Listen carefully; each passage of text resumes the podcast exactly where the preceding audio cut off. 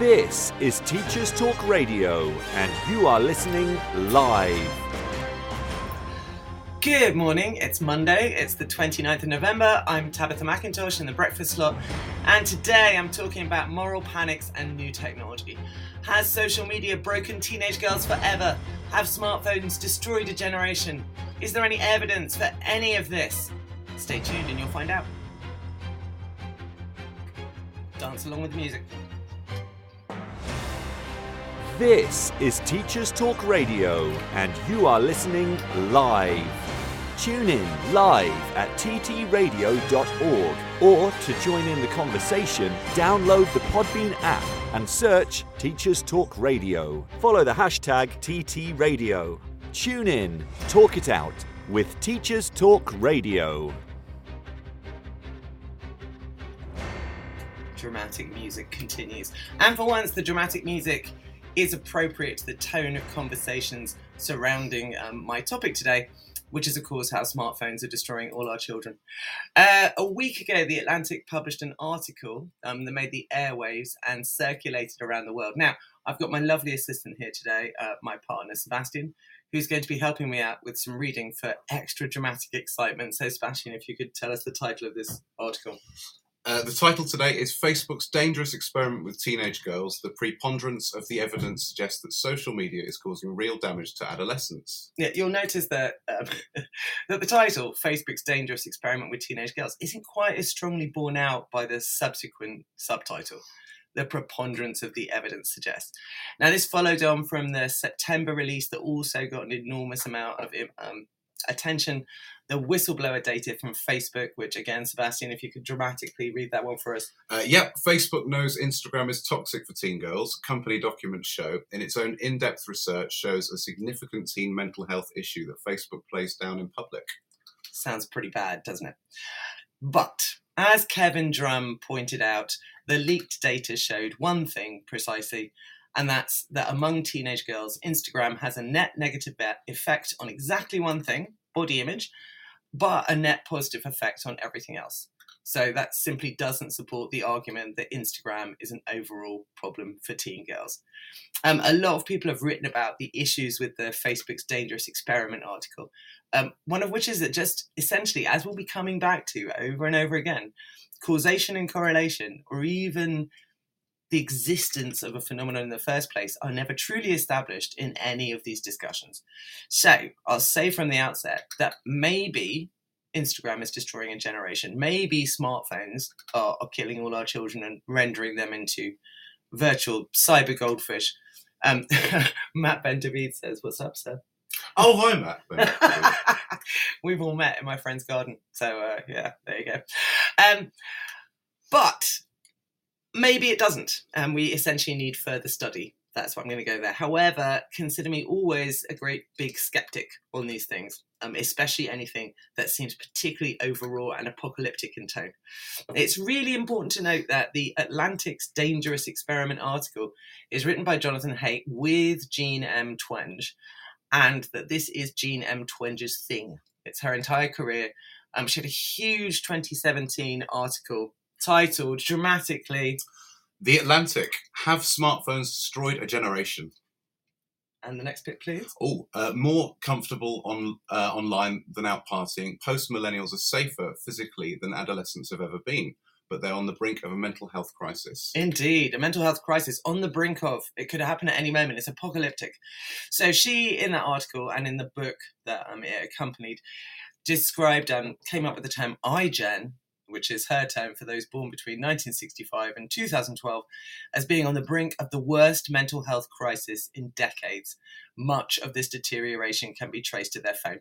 And there is some real data showing that children's mental health and mental health generally is becoming worse. I'll just read you some rather dry data. According to information from Substance Abuse and Mental Health Services Administration, the proportion of 12 to 17-year-olds that experienced a major depressive episode within the previous year grew from 9% in 2004 to 12.5% in 2015. CDC's morbidity and mortality weekly report showed an increase in suicide among 15 to 19-year-olds between 2007 and 2015. The study that Haidt and Twenge used for their November piece on Instagram comes from a British study, Temporal Trends in Annual Incidence Rates for Psychiatric Disorders and Self-Harm Among Children and Adolescents in the UK, 2003 to 2018. Thank you for hanging with me there while we discuss some of the statistics. But all of it always comes with this sort of thing. Sebastian, if you could read this in a suitably doctory manner. The number of young people seeking help for psychological distress appears to have increased in recent years. Changes to diagnostic criteria, reduced stigma, and increased awareness may partly explain our results, but we cannot rule out true increases in incidents occurring in the population. Right, so to put it simply, and we'll have people discussing it in a slightly more complex manner, when I was a teenager in the mid-1980s, it wasn't talked about. You know, like there were a range of articles. I remember discovering the concept of bulimia when Just 17 magazine told me not to do it. And I was like, wait, you can vomit up the food you just ate and the calories are cancelled out? So we had the birth of the awareness about eating disorders happen then, but things like self-harm, true discussion of depression, all of those sorts of things did not happen at all at the time. So the big issue here is it's very hard to unpick out incidents of reporting versus incidents of actual growth. You get a lot of people doing the same thing with autism, saying what is causing this explosion of autism? It must be vaccines, it must be Bill Gates, it must be demons, it must be something. And other people saying we just have an increase in diagnosis. That's all. You know, there's no increase at all. What you're seeing is an increase of noticing the phenomenon.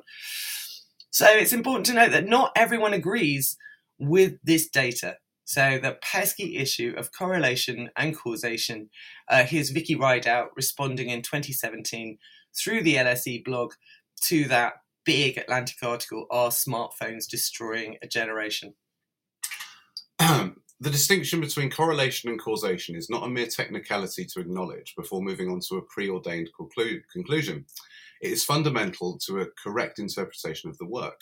It is in fact entirely possible that unhappy teens choose to spend more time with screen media than their peers do, rather than that heavy screen media use is causing unhappiness. Right, so thank you, Sebastian, for reading that so beautifully.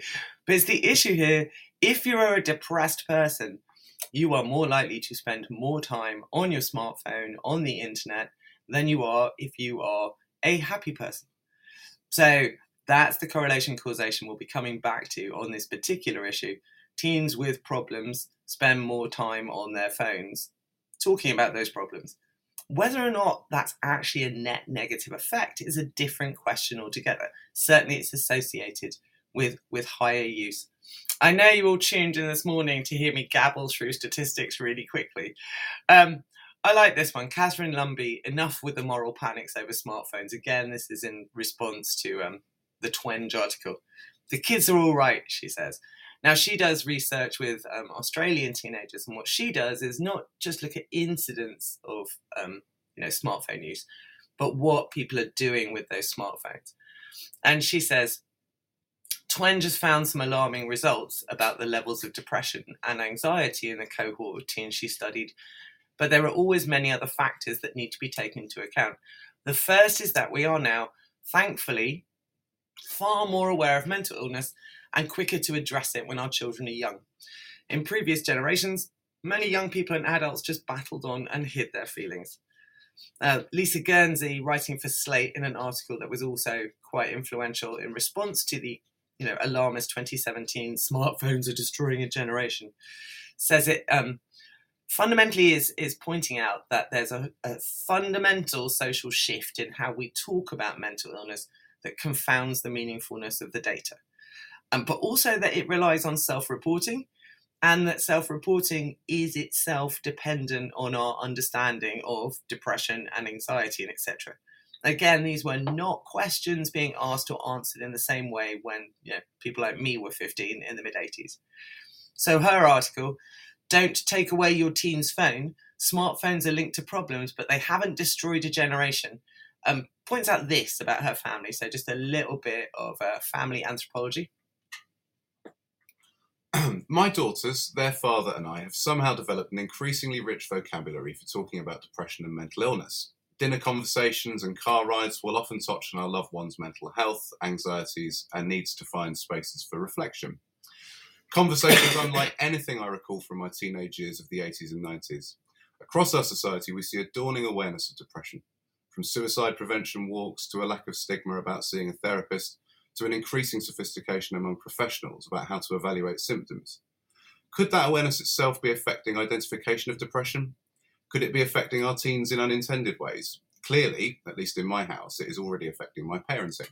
So anecdotal, but absolutely the case. Certainly my experience of talking to teenagers is that everyone, especially the more online teenagers, have very complex understandings of complex psychiatric and psychological conditions. I've plenty of incidents of children diagnosing themselves with borderline personality disorder recently in a way that they certainly weren't doing when I started working in schools in the early 2000s. Where's the science in all of this? It's really tricky. It's always really tricky. So 2019, the UCL did a big study. Again, we keep going back to Instagram. Depression in girls linked to higher use of social media. Research suggests a link between social media uses and depressive symptoms was stronger for girls compared with boys. But the UCL study itself brings up our new best friend, the problems of separating correlation and causation, as well as reporting. So as they say, inevitably, there's the chicken and egg question as to whether more dissatisfied children, who to begin with are less pleased with their body shape and have fewer friends, then spend more time on social media. Nonetheless, and I've put this in bold, it is likely that excessive use of social media does lead to poorer confidence and mental health. Professor Simon Wesley, ex-president of the Royal College of Psychiatrists, still says we still cannot definitely say that social media uses causes poor mental health, though the evidence is starting to point in that direction. So making policies and pronouncements based on very weak evidence which fundamentally confuses correlation and causation, not when the studies are doing it, but when it gets reported, when it's Instagram destroying teenage girls, when it's smartphones destroying a generation, when it's the idea that, as we'll get to attention span, that children are irreparably damaged forever and ever by their use of this. It's all built on much more tentative science and needs much more research before we get histrionic and dramatic about our solutions to it. As Nesreen Malik said in 2019, but in truth, there is no consensus, dark or otherwise. Even the University College London experts who led the study on screen time are reluctant to issue guidelines on where to set the threshold. Setting daily limits, they say, is not the right focus. Instead, parents should be thinking, are you getting enough sleep, enough exercise? Are you spending enough time with your family? Well, it depends if you want to spend time with your family, of course. That dark consensus line, that links to my favourite of these post-2017 smartphones are destroying a generation articles, because it's a particularly loopy piece in the New York Times that burst into an unprepared world in 2018.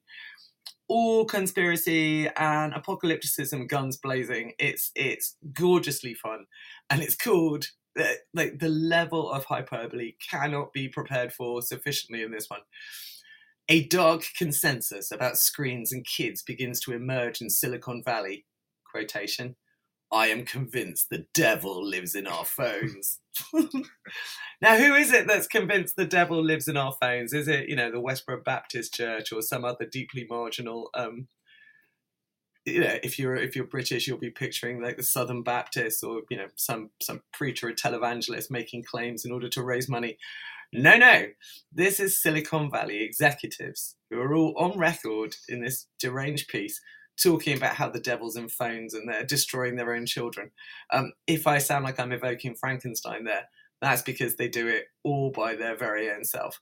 I'm going to read this, and Sebastian, I'm going to ask you to read the bit in bold. Among these is Chris Anderson, the former editor of Wired and now the chief executive of a robotics and drone company. He's also the founder of geekdad.com, right? Ready for him? On the scale between candy and crack cocaine, it's closer to crack cocaine, Mr. Anderson said of screens. Technologists building these products and writers observing the tech revolution were naive, he said. We thought we could control it, Mr. Anderson said. And this is beyond our power to control. This is going straight to the pleasure centers of the developing brain. This is beyond our capacity as regular parents to understand. We have created a monster. It's alive. This image of these Silicon Valley people with their, like, hopelessly, the word slavery comes up over and over again, and zombie, hopelessly enslaved, robotic zombie children, hoist by the technological petard that their parents themselves had created. My take here is that here, as elsewhere, there's an enormous amount of virtue signalling by the rich about how they parent. In the early 80s, the most benighted person to be at a school was the child whose parents didn't let them watch television because it was bad for them. So they had no way of communicating with any of the rest of us. But it was such a virtue signaling position. It was such a way of showing that you were a good parent and the other parents were terrible parents. And it went hand in hand with not being allowed to eat, biscuits and sweets and, God forbid, ever watch Grange Hill aside from anything else, which would ruin a generation, as we are all ruined. I like this one. So Jason Toff, who works for the video platform Vine, is one of the few people in this article who's basically like, your hair's on fire, calm down, everyone. He says, he believes it's no better or worse than a book, an iPad. This opinion is unpopular enough with his fellow tech workers that he now feels there's a stigma. One reaction I got just yesterday was, doesn't it worry you that all the major tech execs are limiting screen time? And I was like, maybe it should, but I guess I've always been skeptical of norms.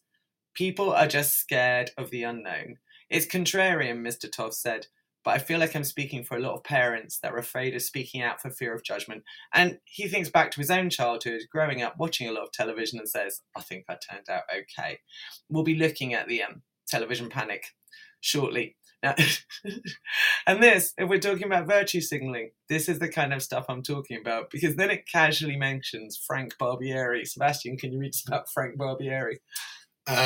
So he's a San Francisco-based executive at the startup Pebble Post that tracks online activity to send direct mail advertising, tries to limit his 5-year-old daughter's screen time to Italian language content. Yeah. So the kid's allowed to play on the iPad, but only if it's in Italian, because that is more prestigious than, Baby Shark in English or whatever. And then also, Mr. Barbieri goes on to say, and we kind of want to go on holiday to Italy. That's where we like to be. So go for it, Frank. Right. It is time for the education news for Gail Glenn, and then we'll come back. Matt is saying bueno. This is Teachers Talk Radio, and this is Teachers Talk Radio News with Gail Glenn.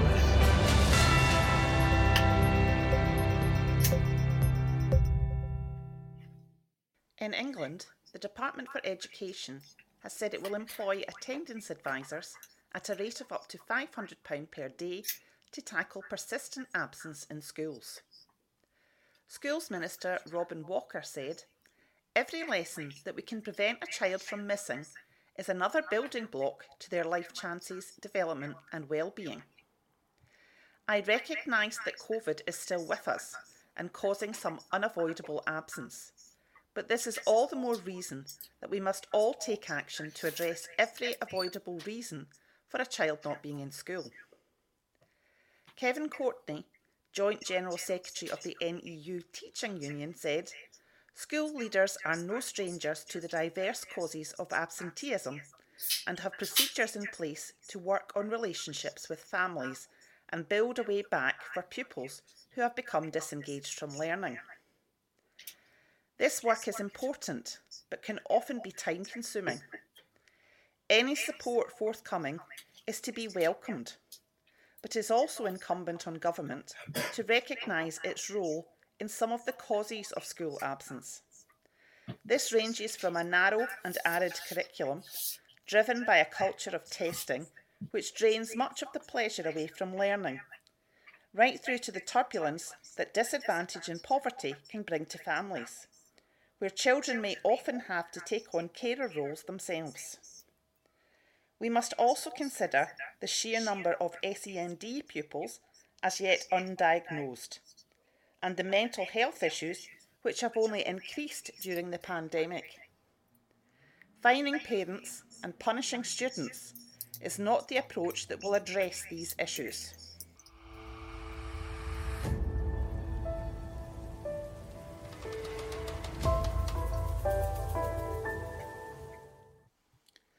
In Scotland, educational institutes are increasingly introducing gender-neutral toilet facilities. Schools in Dundee, East Renfrewshire and Edinburgh have all introduced these facilities following warnings in 2019 from Scottish National Party politicians and by the Scottish Equality and Human Rights Commission that schools would leave themselves open to lawsuits if they did not provide them. Parents across Scotland have, however, raised concerns over gender-neutral toilets in secondary schools, which can see 12-year-old girls and 18-year-old men sharing facilities. Harry Scott, Scottish Borders councillor, said, "Why is it not possible to have male, female and gender-neutral toilets, which would cater for the needs of everyone? Why can that not be achieved in our schools?" This has been your daily education news briefing.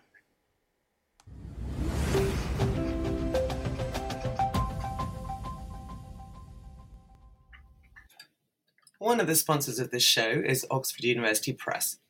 If you need support with your phonics teaching, Oxford University Press now has 3 Department for Education validated programs to help you. Read Write Incorporated Phonics, Floppy's Phonics, and the brand new Essential Letters and Sounds. Essential Letters and Sounds will get all your children reading well, quickly, using phonics books you may already have in your classroom. Developed by the Knowledge Schools Trust English Hub, it's affordable, easy to use, and makes teaching phonics with letters and sounds more effective. To find out more about these programs and receive support from your OUP expert local educational consultant, visit www.oxfordprimary.com/phonics. That's www.oxfordprimary.com/phonics.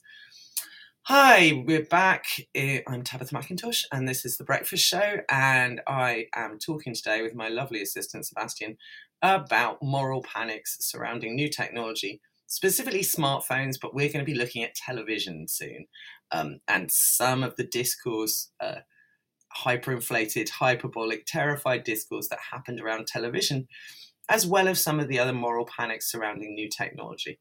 What we're building up to, people, is the idea that when we have the advent of a new technology, an enormously socially transformational new technology, I will be defining the phrase moral panic too, don't worry, that people get incredibly anxious, and we have similar tropes appearing over and over again.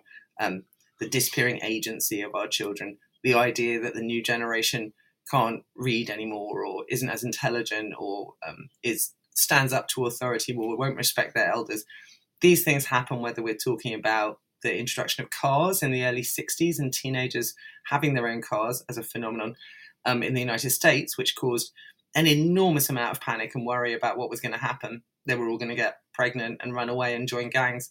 Or whether we're talking about television and a lot of anxiety about the role of women, especially mothers, whether they're parenting properly anymore.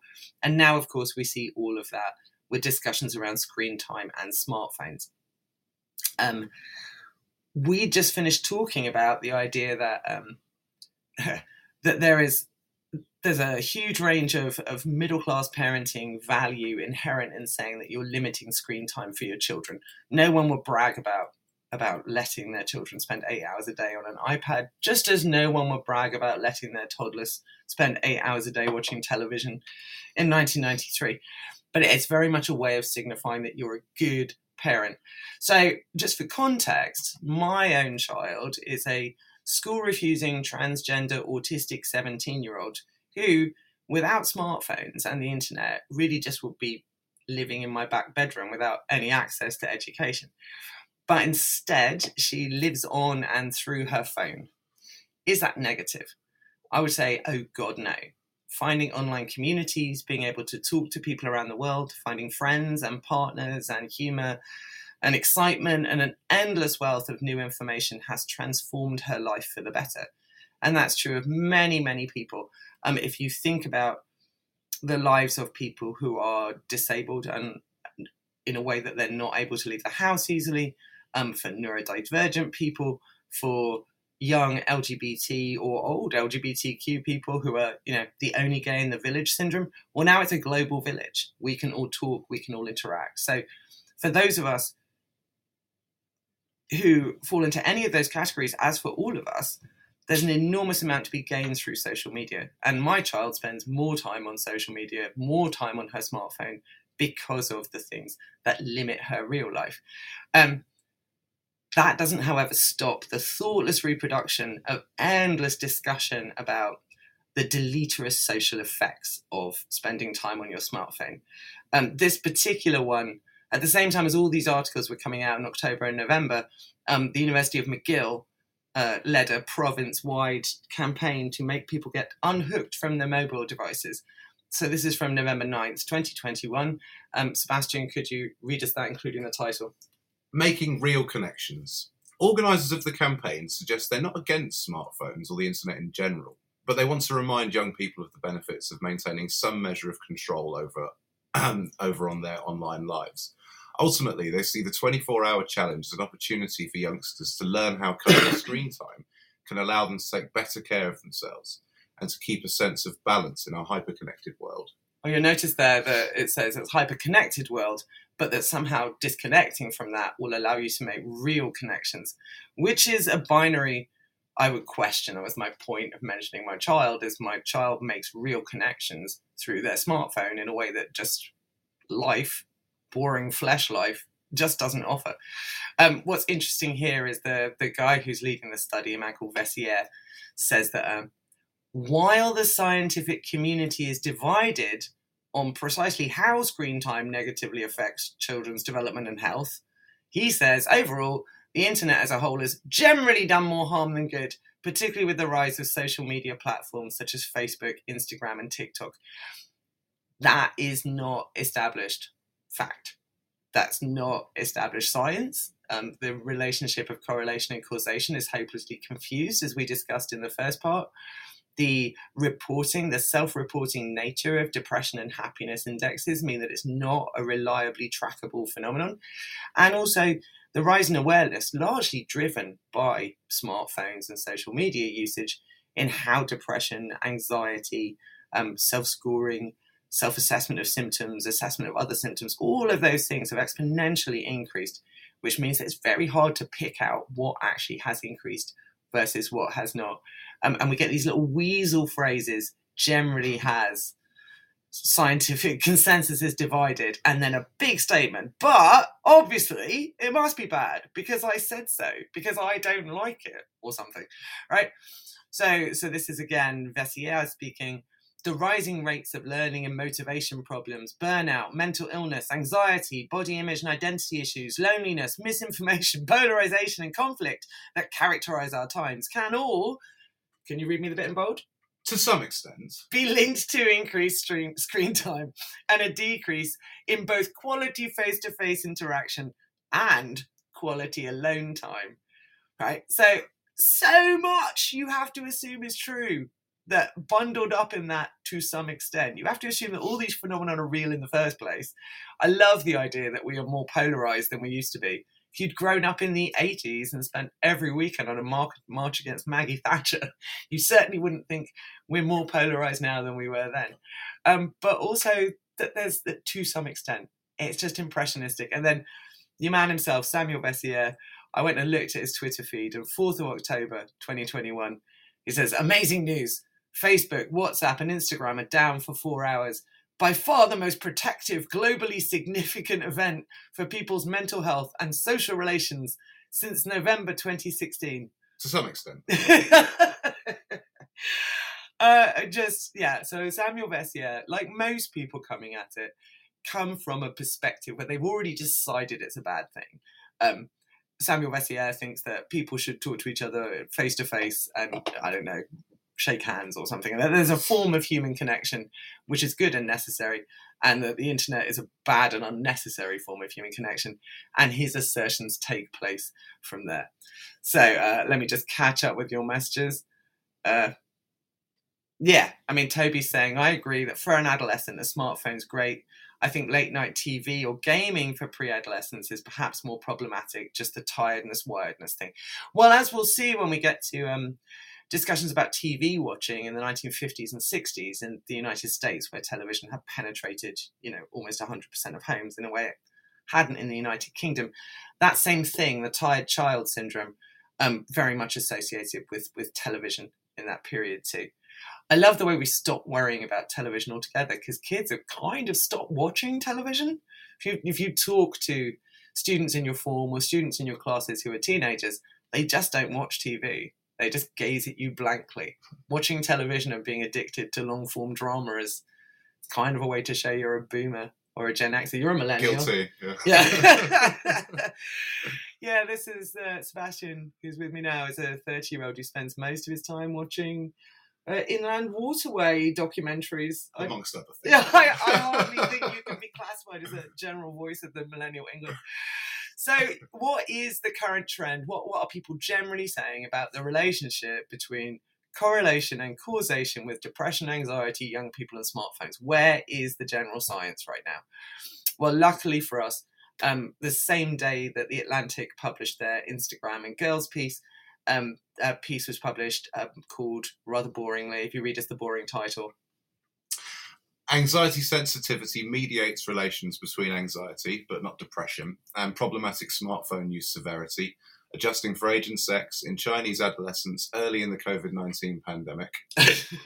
Gripping stuff, I'm sure you can imagine. But the paragraph I'm picking out here is the paragraph that tells us where all the science is. The phrase we're using here is problematic screen use, PSU. So current evidence suggests that psychopathology drives problematic screen use as a method of coping or self-regulation rather than the reverse. And they list the studies. The idea also reflects work describing problematic internet use as a compensatory mechanism, and one might conceptualize overuse of the smartphone as a mobile form of problematic internet use. Thus, the smartphone and subsequent problematic screen use may help individuals experience positive emotion or avoid negative emotion, combating aspects of well-established risk factor like depression and anxiety. And then that is a new wrinkle, isn't it? So it's not just kids aren't more depressed because they're using smartphones more. Kids are using smartphones more because they're more depressed.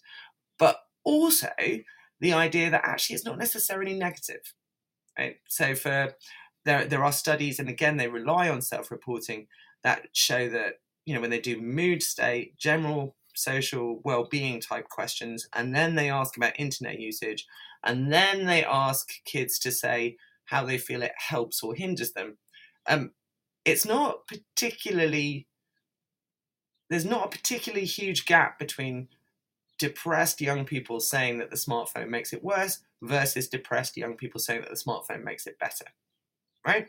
So you might be driven to increased problematic amounts of screen time, but it can be actually having a positive effect, which is where I'd say the example of my kid would come in. So what is a moral panic? I've been using that phrase right the way along. And it was first kind of established in Cohen's study of youthful hooliganism in post-war Britain. Think Brighton Rock and mods and rockers and those kinds of things. Moral panic is now a key word in social scientific studies of crime, deviance and control. So the basic parts here, it sort of refers to episodes, moments of social anxiety, where folk devils, moral outlaws, visible reminders of what we should not be, are blamed for societal malaise within our lifetimes, and in the lifetime of people like Sebastian or Matt Ben David. Some of those folk devils were moral outlaws were the happy slapping craze. Oh, touch me back. Yeah, exactly. Happy slappers, ASBOs, the spectre of, you know, Sam Elliott, ASBO teacher, wandering around the barren estates of Coventry. He's the one who runs the room, is he not? No, he does not run the room. That's someone else. But for a good long time, you know, I would look at the headlines from Britain and they would be full of these folk devils, feral children slapping each other in the face while wearing Burberry hats, that had completely seized the public imagination. And also, the important thing here is they're being blamed for societal malaise. So it's like society's gone to hell in a handbasket, and we can see it because of Samuel Eliot slapping a child in a disused factory in Coventry, kind of thing, right? So the term captures how right-thinking actors, right, so the person having the moral panic, the society engaged in the moral panic, they are right-thinking people, and they turn deviant outsiders into potent sources of anxious indignation. They're all absolutely bound up in horror about happy slappers, Asbo children, children who listen to drill music, like pick a moral panic, any moral panic, they come up all the time because they're such a reliable source of news. And that's the kind of second part of Cohen's definition of moral panic, is that they're a sort of top-down media phenomenon. So newspapers push them, and Daily Mail loves a good moral panic, loves a folk devil. At the moment, the woke are everyone's favourite folk devil. There's a little bit of that in our news segment about gender-neutral toilets. Very reliable way. When we talk about 18-year-old men sharing toilets with 11-year-old girls, it was framed. There's your folk devils right there, is these deviant 18-year-old men who are roaming the streets, anxious to prey upon our innocent 11-year-olds. And that is associated with cultural degeneracy and collapse of values, and everyone's hair is on fire, and postmodernism has destroyed us all. And, you know, those are our current folk devils. So what's interesting about social media is that it has changed the dynamic of moral panics completely, because it's we're no longer people who are broadcast at or published at. We're now people who engage in making the news by circulating it, by generating our own news and putting that around on social media. So social media users reproduce and fuel moral panics themselves, including social media-driven moral panics about social media. Which is like, I am on social media talking about how social media is destroying the planet, is sort of a trope of our times, right? So Veissière. Exactly. Veissière logging on to tweet about how we should all log off and not tweet. All right, Sam. So, and that's where a lot of people now are looking at social media as an object of anxiety. I do want to use your name every time, Matt Ben David, because the first time I met you, I mispronounced the last two syllables. And I know that happens a lot, so I'm just showing off at this point. That's all. So what people are looking at with social media as an object of anxiety is that I'll just quote this, changing communicative and informational conditions frequently incite moral restiveness, right? When stuff changes, we as a culture, any culture, gets very antsy and angsty. I'm going to have Sebastian read you this lovely list of former moral panics. So from there, please. Like prior episodes involving dangerous media, including penny dreadfuls, pinball machines, comic books and video nasties, youth are ambivalently constructed as threatened and threatening. While anxieties have surfaced around vulnerability stemming from online predators, sexting, cyberbullying, and exposure to violent and pornographic content, youth are also positioned as undisciplined and pathological. They are. We haven't met them. Yeah. With social media branded a leading culprit. Alongside being blamed for moral failings, obesity, addiction, disengagement, cultural vacuity, solipsism, multimedia platforms have been linked to violent criminality. There's just nothing a social media platform can't do, Sebastian. I thought I was a technophobe. Whether in relation to video game violence, the possibility of obtaining information about weaponry and prior incidents, or the promise of celebrity immortality offered through documenting their grievances and attacks. Digital media have been maligned for encouraging school shootings and associated massacres. Yeah. Associated, yeah. Further. So, further, during the 2011 England riots, journalists and politicians referenced BlackBerry and Twitter mobs, claiming teenage gangs employed digital communications to evade authorities, publicise lawlessness and coordinate antisocial behaviour. So essentially there's just literally nothing that our smartphones can't do. I love the idea there, and that I think comes through in the 11-year-old girls versus 18-year-old men framing of the toilets issue in Scotland, that children are both simultaneously predators and prey, in this particular moral panic we find ourselves in. We're both worried that they are exceptionally vulnerable to the world of predators and pornography and everything, but also that they are purveyors of this same thing. They are both violent and they are people consumed with violence. We can't decide how we feel about children. They're a shifting moral signifier. They're either, yeah, but it often comes down to girls, fear about girls specifically. April 14th, 2020, Rich Haridi publishes, publishes this article, Concern Over Kids' Screen Time is a Modern Day Moral Panic. A new study has concluded that young people today rate similarly on interpersonal skills compared to those who grew up in the 90s. They're looking at people like you, Sebastian. You're the last generation that wasn't iGen, right? Because you're born in, 91 rather than 95. The research suggests smartphones, screen time and social media have not negatively affected kids' social skills, and modern concerns over the impact of screen time recalls past moral panics over the effect of new technology on children. Ultimately, the researchers found no difference in social skills between the 1998 and 2010 cohorts. From kindergarten to fifth grade, both cohorts displayed similar development. The only noticeably different data point, Downey notes, was a slight decrease in social skills for children with very frequent use of online gaming and social media. And then, Downey points out, even that was a pretty small effect. Overall, we found very little evidence that time spent on screens was hurting social skills for most children.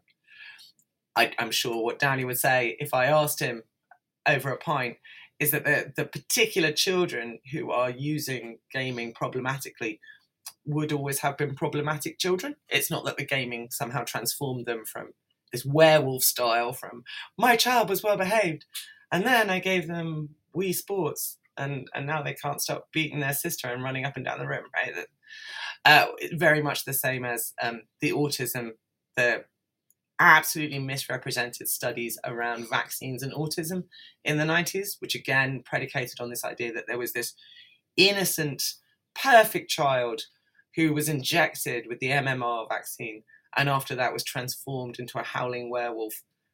Huge moral panic surrounding those. And we see that now absolutely happening in online discourse surrounding Bill Gates and Pfizer and Fauci. All of that. It follows a very specific pattern.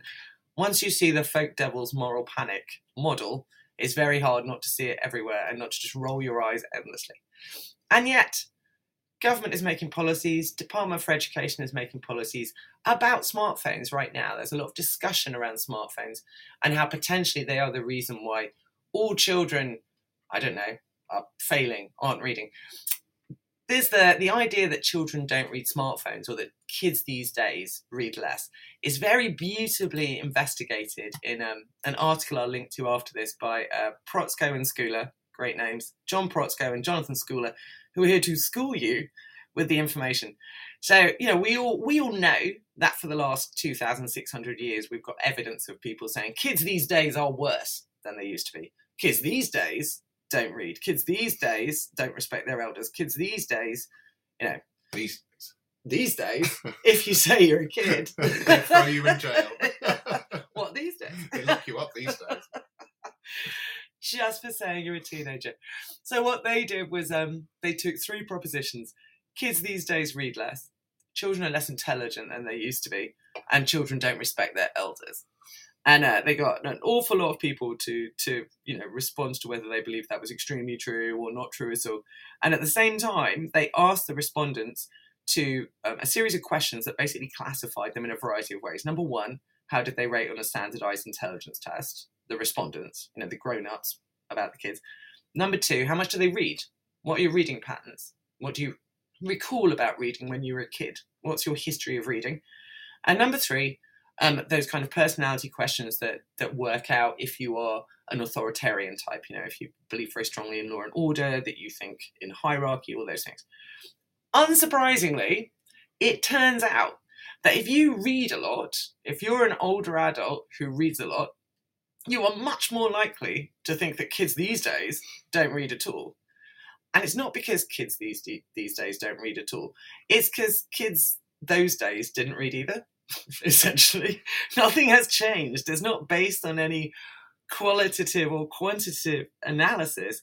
It's just that you, the person who reads a lot, are back reading your own self onto your perception of what was going on. So, like, you know, I spent all of 1980 reading 3 or 4 books a day. If I were to start thinking that that's what all my peers did, or if that kind of bias was shaping the way I thought the rest of my peers were behaving, then obviously kids these days read way less than that. Same thing with intelligence. People who scored more highly on the intelligence testing were much more likely to think that kids these days were less intelligent. But again, all of these depended on you reading your own preferences and biases back onto an imaginary past and then judging an equally sort of imaginary impressionistic presence on it. What I'm saying here is that there's no data, but the strongest correlation between the idea that kids these days are going to hell, don't listen to their elders, don't read books, do everything wrong, is if you yourself are drawn to strong systems of authority and are highly literate and did well in the education system. So you're really coming from an impossibly biased position and just looking for confirmation of your own biases. Hashtag just saying. Right, let's just see. Yeah, Blackberry mobs, Matt's talking about. Yeah, that was scary. I mean, the problem with a moral panic is it's all sort of funny once it's finished, but at the time it has devastating results for people. So as I'm sure you'll all recall from the riots, and was it 2011? Yeah. From the 2011 riots, the alleged Blackberry mobs, the use of Facebook to incite those Blackberry mobs resulted in draconian sentencing for an awful lot of young people who had merely, you know, they might have made a joke about it. They might have put up a half-assed message that no one looked at and everyone told them they're an idiot.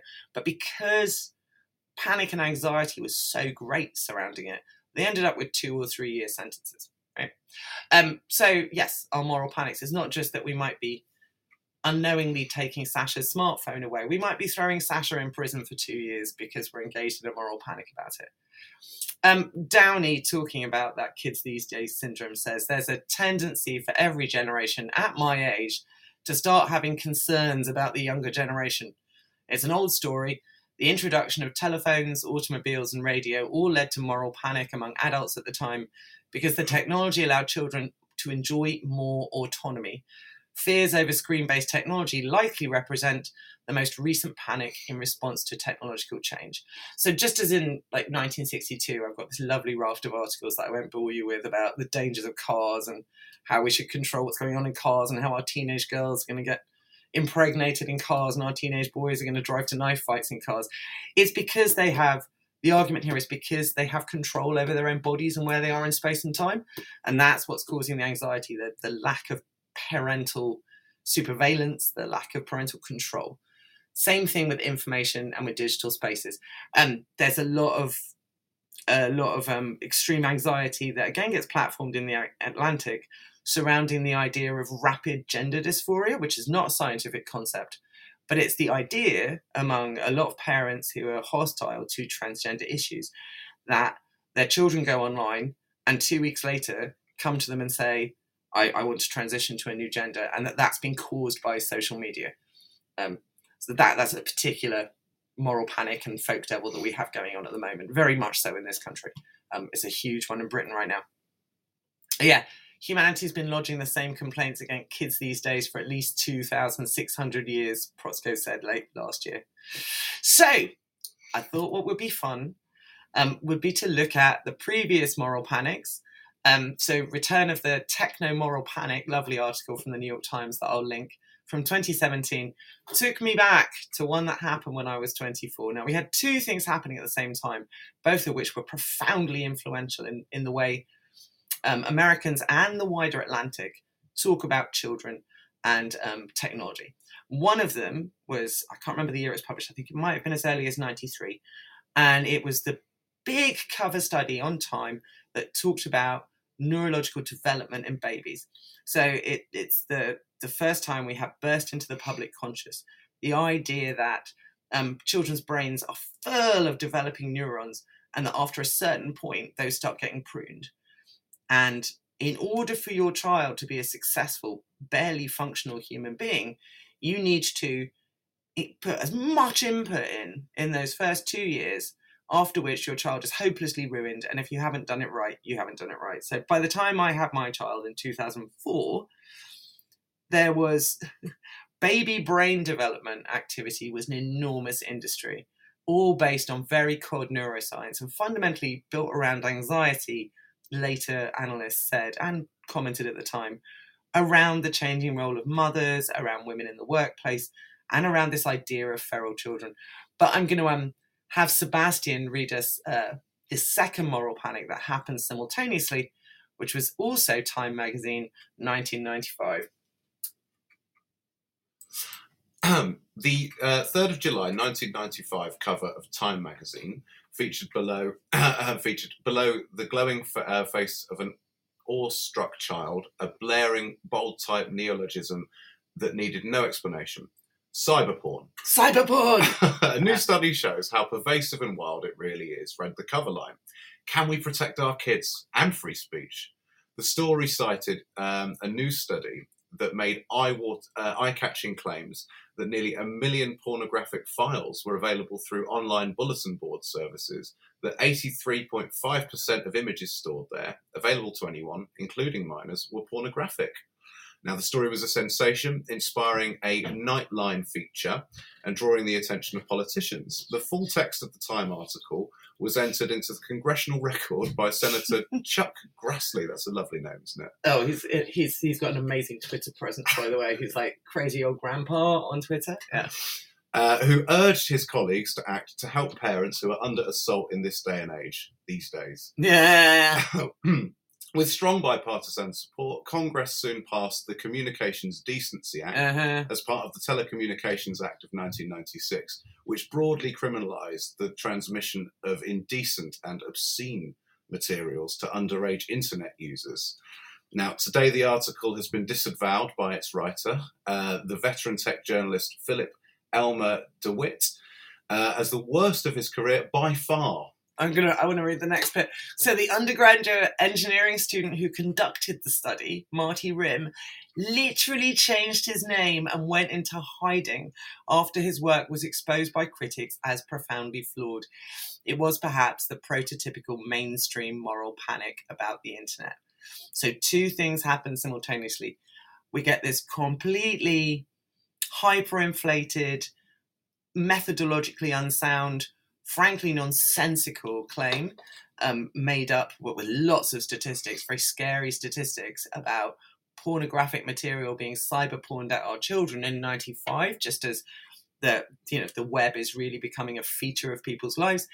And at the same time, we have this moral panic, I'm going to call it a moral panic, surrounding children's neurological development, that if we don't raise them right, their brains will be hopelessly pruned and reshaped. And also that if we expose them to the wrong things, all their little neurons will turn into crazy porn-addicted, pleasure-seeking things. So concern about children, concern about mothers, concerns about parents, concerns about the purity of culture, concerns about social malaise, all of that tied up there. So that's kind of the modernity that most teachers were born into.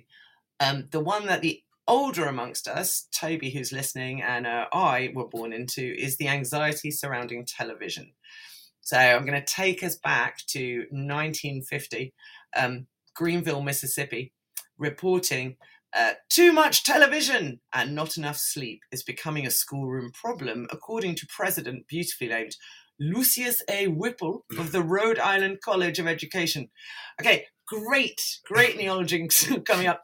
Telly snoozing, he calls it, when video-weary children fall asleep in class. Telly snoozing, people. Tell me, we've all heard that about kids in class. We have all said that there are kids in class who are up all night playing Call of Duty, or that this kid must be unmotivated because they've probably been up all night playing Call of Duty. I know, that's a moral panic from 2009, maybe. But yeah, telly snoozing. I say we bring back telly snoozing. Also 1950, this one being reported in Indiana, but it's reported across the nation. Nurse warns parents of too much TV, believing that there is an overindulgence among homeward children in their television entertainment. A nurse here has advised parents to use discretion in the time permitted children before the television. What does she say here? She says, I have no objection to television, but I do believe too much of it is injurious to children. In some instances, children have been sent home due to the fact that their eyes have a burning sensation or because they have headaches. Others are frequently absent because they're too sleepy to be awakened following a late hour of television. The invention of imaginary maladies associated with new technology is a really fun thing.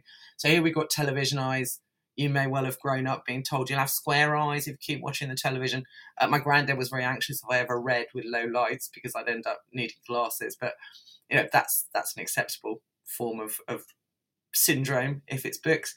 There's an article I've not included here, but I found from The Lancet that is heavily reported on in the States in the 50s. The Lancet's very concerned about all these terrible physical syndromes that will happen from people watching television. Thrombosis of the lower legs from sitting, something they make up, which is apparently when you've eaten and you have a big buildup of gas beneath your lungs, only it's compressed because you're sitting watching television, and it can cause you to have a heart attack, people. It really can. So it's very important that you get up and walk around the room every 20 minutes, apparently, allegedly. So let's have a look at the next one I've got here. Oh, we've skipped forward to 1962. Because this is fun. Let's see. Oh, I know why I've got this one, because it's about blaming the parents. There is no question that parents must accept the blame and should, if they are conscientious, do something about the matter. Basically, they need to give their children more time and attention. They need to take greater pains to see that other experiences and activities are substituted for hours now spent watching TV. We're anxious about the parents, as well as being anxious about the children. When they say parents, they don't mean dads, do they? No, they mean mums. An enormous amount of this is about the changing role of women, especially middle-class women in the workplace, and what will happen in... Okay, I'm going to have Sebastian read this one. And what will happen if they keep on watching too much TV. Remember, we're in the too much TV phase of the moral panic about television. And this one's a letter to Dr. Joyce Brothers, An Anxious Parent, 1965, TV and the Tired Child Syndrome. Go ahead, Sebastian. Dear Dr. Brothers, our child, 10 years old, has become nervous, listless and irritable. Do you think too much television watching could be the cause? Dear HS, the Tired Child Syndrome, a condition of anxiety, nervousness, fatigue, lack of appetite and nausea is caused by too much television viewing. The report given by a team of Air Force paediatricians before the American Academy of Paediatrics said that the problem is not with the televised violence, nor with other children alone. The problem is emotional reliance on TV, no matter what the content of the programme or the viewer's age. Yeah, I just love it that the Air Force has got involved. The threat to Cold War America's young people is so great that the Air Force has gone to talk to paediatricians about tired child syndrome. So I don't remember fatigue, loss of appetite and nausea caused by watching Brain Chill, but maybe I just wasn't doing it properly. We shall see. 1965 as well. And again, if we're looking at how parents are being morally panicked about as well as children, this one, supervised tots television viewing. Top tip, everyone. When children are referred to as tots in a headline, you're always in the middle of a moral panic. Always. Tot is one of those words that no one uses in real life. They only use, anxious tot falls from smartphone balcony, failure parent, happy slap. Like, yeah. There's a new expression used for too much television viewing called tired child syndrome. The definition of a syndrome is, whatever, boring. I distinctly remember, says Isabel Buckley, just after the advent of television, wondering what had happened to the children after summer vacation. Naturally, discipline had slackened somewhat during the hot summer days, but not to the extent that was apparent in the boisterous behaviour of the students. To my surprise, the answer was the presence of a new monster in the home. So we just had the American Air Force telling the American Academy of Paediatrics that it caused listlessness and anxiety, but here apparently it also causes boisterousness and monstrosity.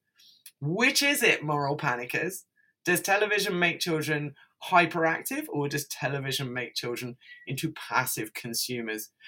Basically, it just depends on how we're feeling at the time. It's just terribly bad and we need to shout about it. It's vitally necessary that children and young people should not have emotional reliance on television. When I was researching this, I did not expect that the emotional component of the smartphone discussion would also be there with the television. But here, as Dr. Joyce Brothers is just saying, they're saying children are emotionally dependent. So we've got anxiety about maternity. We've got anxiety about changing women's roles in the workforce. We've got your generic kids these days syndrome going on. We've got a new technology, which just always prompts everyone to get deeply concerned about the silliest things in the world. But we also have this idea of emotional displacement. The kids these days no longer love us and their friends. They love the hideous new object that's come into their home. Whether it's a smartphone, whether it's a television, they're now emotionally reliant on it. And you can always roll out a psychiatrist to say anything at all during your moral panic. They've got books to sell too. Here's New York psychiatrist Dr. J.A.M. Merleau, who has this to say: television fascination is a real addiction. That is to say, television can become a habit-forming device, the influence of which cannot be stopped without active therapeutic interference.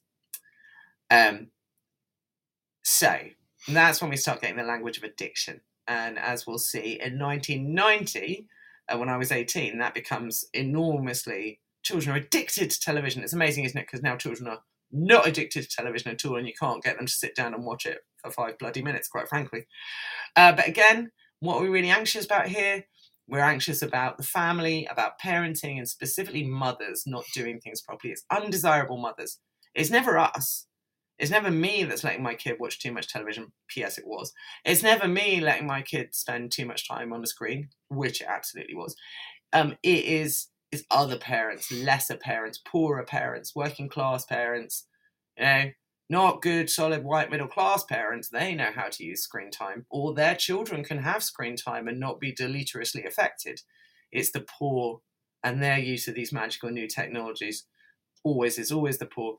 So this article, the same Isabel Buckley one from 65, says, I have watched the children of 2 families. All right, Isabel, don't know why you're stalking these children, but there you go. One family sees television all week long, so though the children are only 7 and 5, there is much chatter of violence and guns. The other family sees their television only... I like sees their television. No, watches. They only see it occasionally. Oh my God, look, there's television. Hi again. Sees their television only occasionally, and their programmes are supervised. It is apparent that there is much less sophistication. In other words, these children live in a child's world. The loss of innocence, to go back to our 11-year-olds in gender-neutral toilets, the loss of innocence, and to go back to our moral panic from 95 about cyber porn. Children are always innocent and subject to extreme corruption by evil forces. But also, children are demons who are too violent. Those two things exist simultaneously. The urge to have parents like constantly involved, like quite frankly, when I put Blue's Clues on for my kid, I didn't want to watch it too. Like, you do Blue's Clues on your own. Got some stuff from Britain. Now, obviously, we don't have the same kind of moral panic about television in Britain because people don't really have televisions in Britain in the same degree. Obviously, we're getting them, but when did I first see colour television? I'm really old. Yeah, I first saw colour TV when my mother was doing an Avon round, and we went to someone's house and there was a colour TV there, and I can still remember the shock of modernity in seeing Hannibal and Humpty and the other characters from whatever that show was called in colour for the first time. Well, you see, my dad remembers the 2 channels in the 60s, but his father lived in California at the time, and they were staggered when he came back with a TV ads, and they couldn't believe how many channels and everything there was to watch. I mean, you could only watch it about 2 hours a day over here. Yeah, it's on for 2 hours in the morning for children, and then 2 hours in the afternoon, and otherwise you had to just watch Open University programs about biological diseases or something. If you were lucky, Sebastian, back in my day. That's what your mother used to put on for you, wasn't it? That's why we read all the time and were better than the youth of today. Obviously, we must have been. This one is about, there was a huge controversy about Sesame Street being broadcast in Britain, and in the end it wasn't. But it caused, it kind of prompted a report on television and the preschool child. And it's all going to sound very familiar to the smartphone discussion now, to the more anxious and overwrought smartphone discussions, which claim that kids these days, their parents don't play with them. Kids these days are left alone with devices while their parents are on devices in some, you know, new hellscape that's palpably different from any other form of culture we've ever had. So this particular, it's Gwen Dunn's study, Television and the Preschool Child, just looked at the BBC, looked at ITV, looked at the quality of programmes, discussed it with teachers and parents and stuff. And children copy their parents' attitude to television. If parents use it as a means of escape, as mothers isolated in arid housing estates may do, then their children do the same. Even so, they do learn something from what they see, although without the benefit of adult support, it may be misunderstood or half understood. It's a sad experience to read the conversations with children, children bursting to tell what they have seen, but without the words. Children who have not seen in real life the quite ordinary things shown on the screen, children who cannot make their own fun or their own models. Right? So, this is what, 1976, something like that, 73? Kids these days can't play anymore.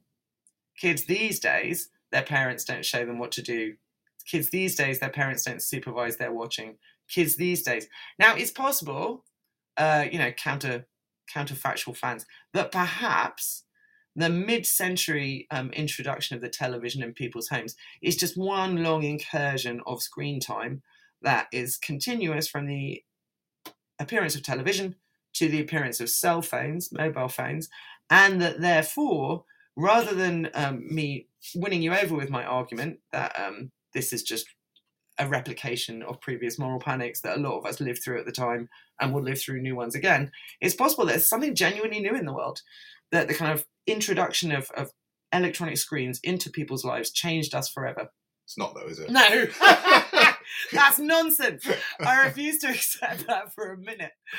No. But in terms of the kind of people who despise television, my mother told me a story yesterday. My mum was born in 1948. Her father, highly literate man, anxious about the introduction of television. They lived in New Jersey. So it's the 50s, it's New Jersey. It's, you know, the golden age of American television. Of course, TV these days is worse than ever. TV these days is not as good as it used to be. So it's I Love Lucy and all those sorts of things.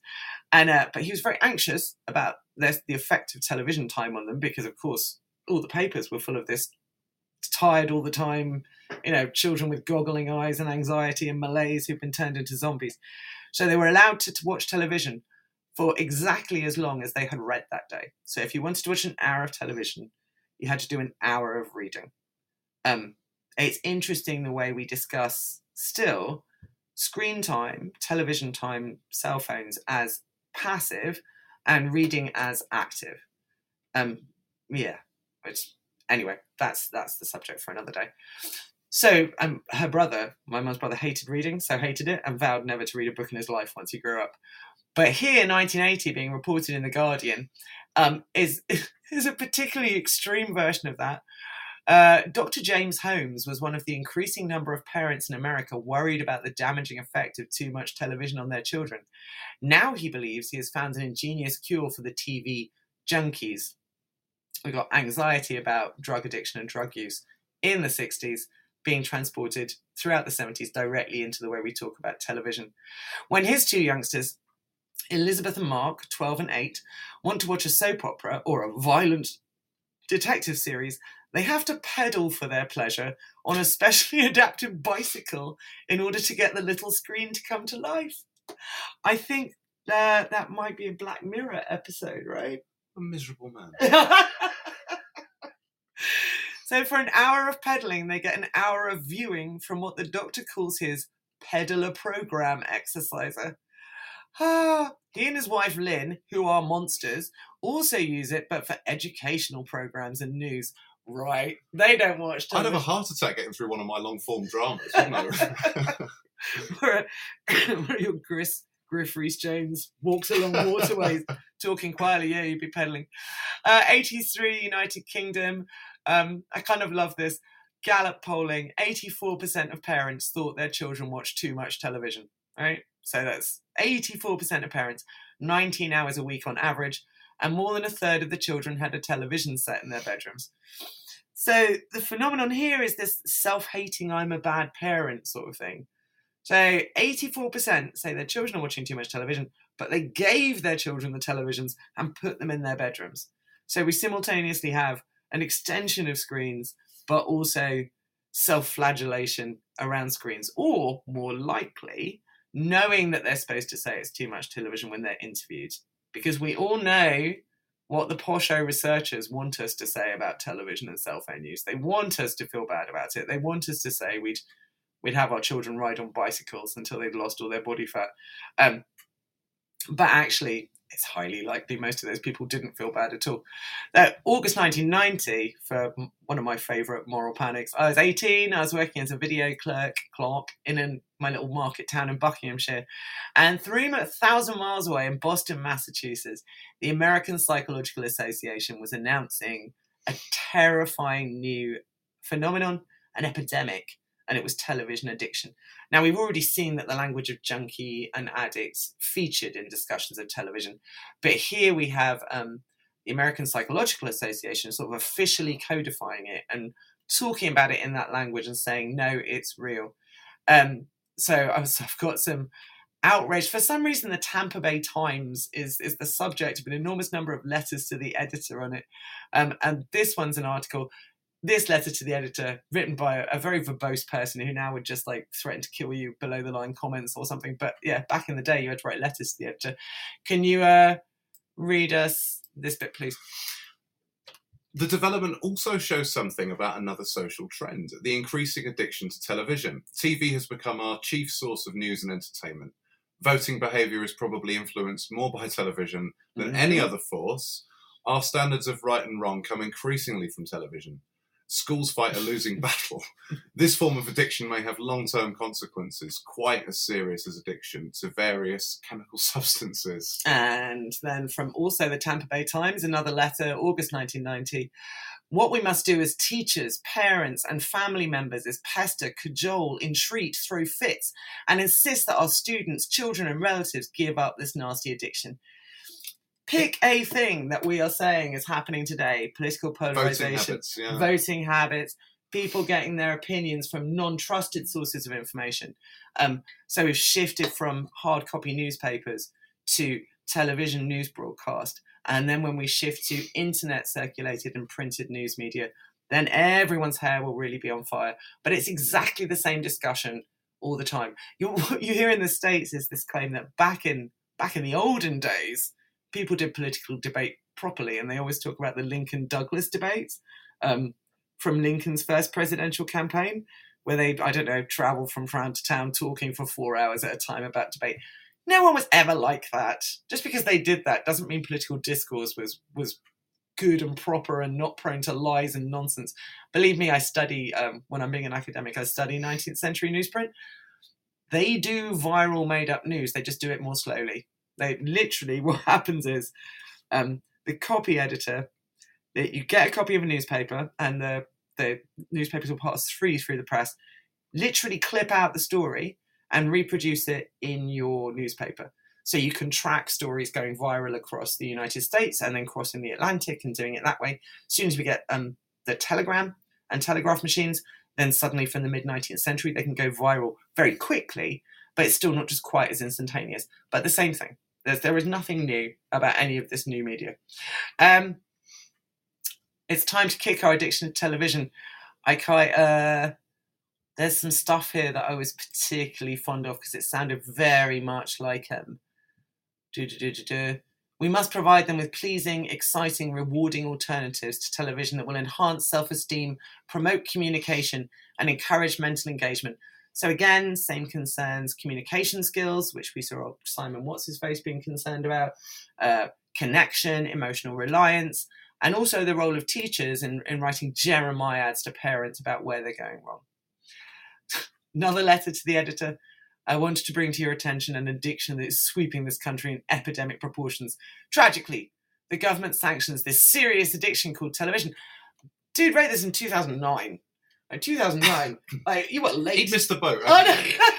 Very late to the television addiction party. I was whinging about social media by then. Exactly. This was lovely. Association of Head Teachers from 2006, which I was in the States at the time, but I had a 2-year-old. And so who said this? 10. Yeah, well, you were the person they were talking about. So Mick Brooks of the National Association of Head Teachers stood up at the conference and in a speech that got an enormous amount of press said, well, would you like to read it? Go ahead. Children are suffering loving neglect because parents fail to set boundaries, a teacher's leader said this week. Basically, we're too soft. We can't bear to see our children upset, can't bear for them not to like us. We give in to tantrums and bribe our way out of bother. We'd rather be their friends than their parents. Oh, what wimps we are. The result, says Mick Brooks of the National Association of Head Teachers, is that children, now even the nice posh middle class children, come to school incapable of learning. I love that. Okay, so it used to be just poor children we were worried about, poor children who are neglected by working mothers, latchkey generation, da-da-da-da-da. Now it's reached the middle classes, people, when nice middle class children are also not functional. They're broken. They've been destroyed again by terrible parenting. And when they say terrible parenting, again, they never mean fathers. They mean mothers. I think it's time for the nation's mothers to tell people to stop telling us what to do with our children and how kids these days, because of us, are monsters of entitlement. And one thing I would say to Mick Brooks in 2006, shouting at a man who said this 17 years ago? No. Look at my maths working out. 15 years ago. Is that... the nice posh middle class children phenomenon where their parents talk to them instead of ordering them around goes hand in hand with what we were talking about way back at the beginning of the show about more articulate discussion within families about mental health and stuff. So we treat our children like humans. Anyway, meanwhile, Children's Laureate award-winning author Jacqueline Wilson has launched a campaign to get parents reading bedtime stories to their children again, instead of abandoning them alone to their story tapes or TVs. She would say that. Of course she says that. Exactly. All right, hashtag Big Jacqueline Wilson pushing her books. Big Jacqueline. It's the same thing every time, and it's always about parenting. It's lensed as concern about children, but it's about how we are doing it right. And that somehow there was a time when it wasn't done that way. Reading bedtime stories to their children again. The assumption there is that it used to be done in the past. Now, I've got more I could tell you about television and the anxiety surrounding it, but it's all the same story every time. It's all the same effects every time. There's always... brand new physical effects at texter's thumb. You may remember people being anxious about texting thumb. Do you remember? Yeah. Did you ever develop texting thumb, Sebastian? No. I read a great one about people going blind temporarily from reading their smartphones in the pillow with one eye closed. Sometimes I was too frightened of it happening. So I kept a close eye for years. Also, brain tumours. My ex-husband used to chain smoke while never holding his phone to his head in case he got cancer. I'd be like, yeah. People are immune to logic when it comes to a good moral panic. Great book that the English language A-level blog Twitter account suggested to me that I'd not come across. Dennis Barron's book, A Better Pencil, Readers, Writers and the Digital Revolution, 2009, right? This is a review from 2009, and I'm just going to read the beginning of it. What he looks at here is the history of extreme anxiety and moral jeremiads and the sky is falling down and kids these days are broken, associated with every form of new communication technology. But when he says new communication technology, he starts from writing. Literally writing things down. So I'll just read from this review. He begins his splendid history of these debates with the well-known tale from Plato's Phaedrus about the dangers of the written word. The Egyptian god Theos boasts to King Tharmas about how the invention of writing will improve the wisdom and memory of the masses, and the king says, the discoverer of an art is not the best judge of the good and harm which will accrue to those who practice it. So like the Silicon Valley, I've put Satan in a phone thing, the king's saying, you don't know what you've done, mate. You're terrifying God who's created a magical smartphone technology, except it's just, writing on bits. So the king says, people, it's past his judgment on writing's impact on society, saying that he fears that people will receive a quantity of information without proper instruction, and in consequence be thought very knowledgeable when they are, for the most part, quite ignorant. As Barron points out, we only remember the warning because it was written down, ironically. But you'll notice there that writing itself, which now is considered that is the subject of our enormous kids these days panics. Kids in those days used to read. Kids these days, I don't know, lose the ability to write. Yeah, they can't read, they can't write. They're just stumbling in a wasteland of cell phone thumbs and square eyes. Their reading is being seen as a passive technology, right? When the words are written down, you just absorb them. Whereas when the words are orally delivered, when you have to have a dialogic discussion about them, then they have meaning. Mere reading is a terrifying new technology because it will allow people to sort of like meaninglessly scoop up facts and reproduce them instead of actually thinking. Which makes you think, I don't know where I'm going with that one. So he points out, just a variety of things. The printing press, the telegraph, telephones, typewriters, pocket calculators, personal computers, word processors, web pages, blogs, social networking sites, blah, blah, blah, identifies the usual pattern. And that is, we greet each new technology with deep distrust, dire warnings, and then we adapt to the new realities. And that's what we do as humans, right? That's kind of what this reviewer now says. As a species, we have an unparalleled ability to learn new ways of doing things. We don't always like technological change, and often we deeply resent or fear it. But in the end, we learn to live with it and eventually embrace it. So, final thing I'm going to talk to you about is attention. So, things that get said about smartphones and screen time and children is we've got the dangers of, you know, predators coming for them. As we can see, that's been consistent across, you know, every form of new technology. Worry about children being able to, you know, control themselves in space and time means predators having access to them. That's a standard trope that we see all the time. We've also got the idea that it's passive reception of information rather than the active, manly, masculine process of reading, whatever reading is supposed to be, rather than just passively receiving words. But that was said about television, that was said about writing itself when Plato was having people do chats about writing. The other one we have is attention spans. So the idea that children won't read because their shiny objects give them too much instant gratification, and that our attention spans have decreased, not just children's but adults too, that this is a catastrophic thing. And what you'll see over and over and over again is the idea that we now have attention spans shorter than those of goldfish.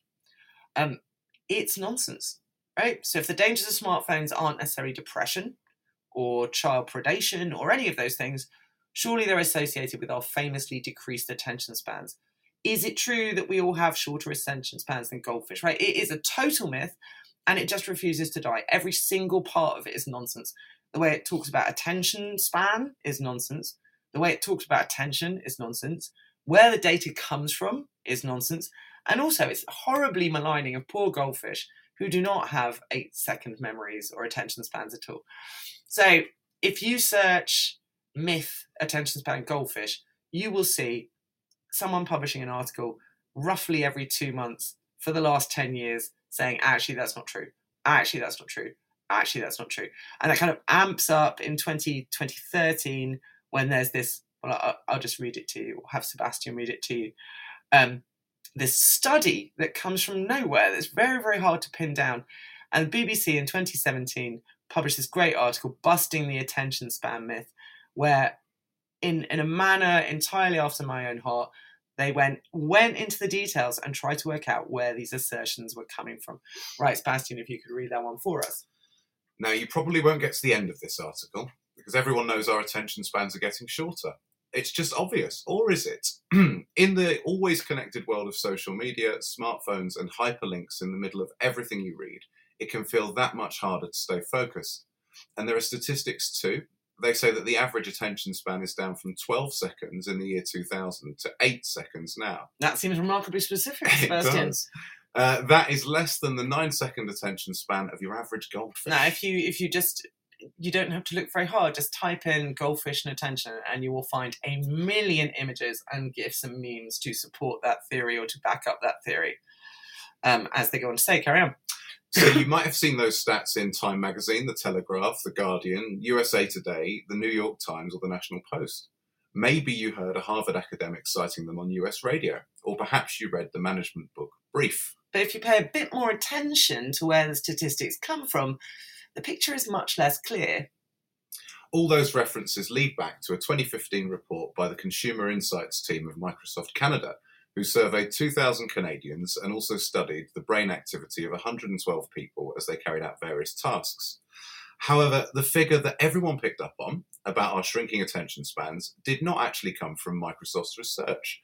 It appears in the report, but with a citation for another source called Statistic Brain. A quick Google, and it's easy to find out where they got it from. The Statistic Brain website looks pretty trustworthy too. It even says that they love numbers, their purity, and what they represent. Just the kind of people who we can get along with. And as if to prove it, the number lovers at Statistic Brain source all their figures, but the sources are infuriatingly vague. And when I contact the listed sources, the National Centre for Biotechnology Information at the US National Library of Medicine and the Associated Press, neither can find any record of research that backs up the stats. My attempts to contact Statistic Brain came to nothing too. If you've been watching amazing series, thoroughly moving, about DopeSick, about the Purdue Pharma expansion of OxyContin, that's all based, their entire thing was based on a study which was used as the basis for rolling out this highly addictive opioid and claiming that it wasn't addictive. It's all based on one article. There's a beautiful episode where the researchers that for the prosecution who are trying to bring Purdue Pharma down try and find this article that's been used as the basis for the evidence that you know OxyContin wasn't addictive.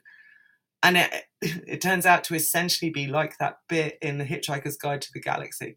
It was one letter to the editor published in a filing cabinet in a disused toilet with a sign saying beware of the jaguar type of thing. Sorry, jaguar in this country, isn't it? Jaguar! Yeah.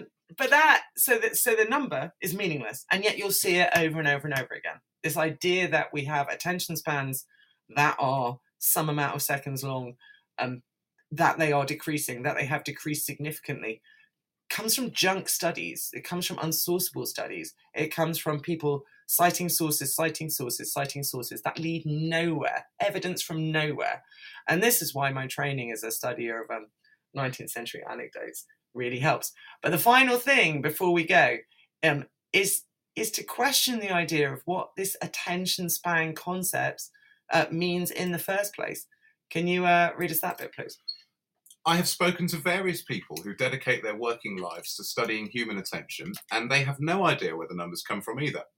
Task dependent. In fact, they think the idea that attention spans are getting shorter is plain wrong. I just don't think that's true at all. Says Dr. Gemma Briggs, a psychology lecturer at the Open University. Simply put, because I don't think that's something that psychologists or people interested in attention would try and measure and quantify in that way. She studies attention in drivers and witnesses to crime and says the idea of an average attention span is pretty meaningless. It's very much task dependent. How much attention we apply to a task will vary depending on what the task demand is. And we can probably all intuit that, can't we? Well, I know. Like the idea that we can't pay attention for more than 8 seconds is disproved by literally any facet of our lives in any way at all. It's just utterly mad. And yet there are TED Talks from this year. Again, you put in anything like that and it's our attention spans are shrinking, we're in crisis, kids these days can't pay attention for more than 2 seconds, you know me to turn away from an inland waterway. And the last thing that remains before I play the outro and take us out is that poor goldfish are the most maligned humans in this. It turns out that there's no evidence that goldfish or fish in general have particularly short attention spans or memories, despite what popular culture suggests. 2020 answer, no. Article, no, you don't have the attention span of a goldfish. Even goldfish don't have the attention span that's put to them. In fact, they're used by researchers in memory tasks because, in fact, they do have memories that function and do things. Yeah, Tom is saying this is my longest show ever. Well, no, I used to do an hour and a half show back in the day. like it says I do, only then I sort of like just unilaterally decided it was only going to be an hour long. But I'm back, baby. I'm back in the studio recording my most 90 minutes show ever. All right. Thank you for listening, or if you're listening back later. Essentially, the message of this show has been that while there is a lot of research to do on depression and anxiety and young people and etc., because that is important, largely, most of it is absolute bunk that smartphones are doing terrible things to our young people, that they're destroying a generation. It's an endless replication of a crisis, an alleged crisis in the quality of young people, and very particularly their mothers, that we've seen not just for the last 70 years in culture, because I really took us from televisions to now, but in every form of technology. I did a previous show about how novels were about to end the world for young people due to dangerous reading of novels. Don't believe the hype, people, and always look at when poor parents and poor mothers and mothers in general are being blamed for some kind of alleged societal malaise. That is it from me. Have a lovely Monday, and I will see you all next week. You've been listening to Teachers Talk Radio. Tune in live and listen back at ttradio.org. We look forward to hearing from you next time on Teachers Talk Radio.